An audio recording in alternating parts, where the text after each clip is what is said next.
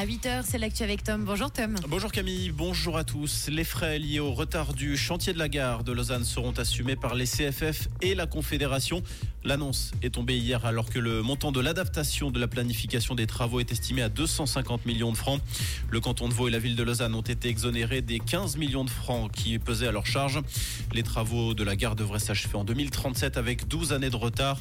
La transformation des quais va débuter en 2026. La menace de grève planait au-dessus de l'aéroport de Genève. Elle n'aura finalement pas lieu aujourd'hui. L'entreprise Nata, qui menaçait de recourir au débrayage cette semaine, va finalement assurer une partie de l'assistance au sol. La Chambre de conciliation des relations du travail a été saisie. Le résultat des négociations est attendu. Les partis impliqués dans ce conflit social se sont engagés au silence médiatique jusqu'à ce soir minuit. Pour rappel, les 600 employés de Nata ont brandi la menace de grève suite au changement des pourcentages des cotisations pour la prévoyance professionnelle qui leur a été imposée par la direction. Près de 2 300 000 francs ont été récoltés hier soir par la chaîne du bonheur après sa journée organisée sur le thème de l'éducation pour tous. L'organisation qui rappelle que 244 millions d'enfants en âge d'être scolarisés dans le monde ne peuvent pas aller à l'école. Rappelons également que les dons sont encore ouverts par téléphone au 0887 07 07, en ligne via Twint ou encore au guichet de la poste avec la mention éducation.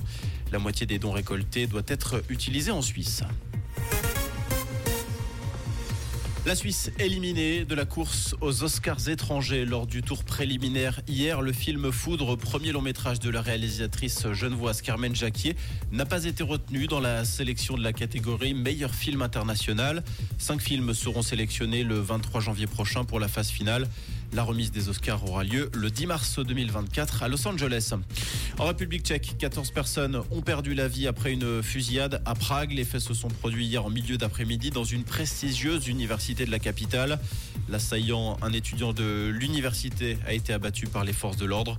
Les autorités ont écarté la piste du terrorisme international et parlent d'un acte isolé.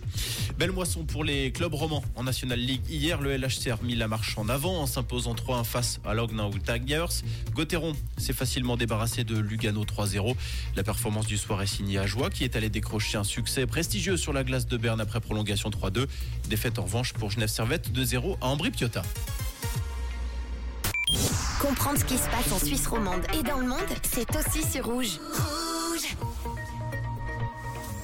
Côté ciel, ce vendredi, couvrez-vous bien. On a des rafales de vent pas très très agréables. On a 3 degrés à Arziel-Muy et à Sainte-Croix et 7 degrés à Laconay du côté de Cartigny avec de la pluie à prévoir et un ciel bien gris hein, pour toute la journée. Et pour ce week-end, bah, ce sera pas trop mal. Météo Suisse annonce de belles éclaircies et ce sera le cas également pour le 24 décembre qui sera plutôt lumineux. Donc de belles fêtes à l'écoute de Rouge.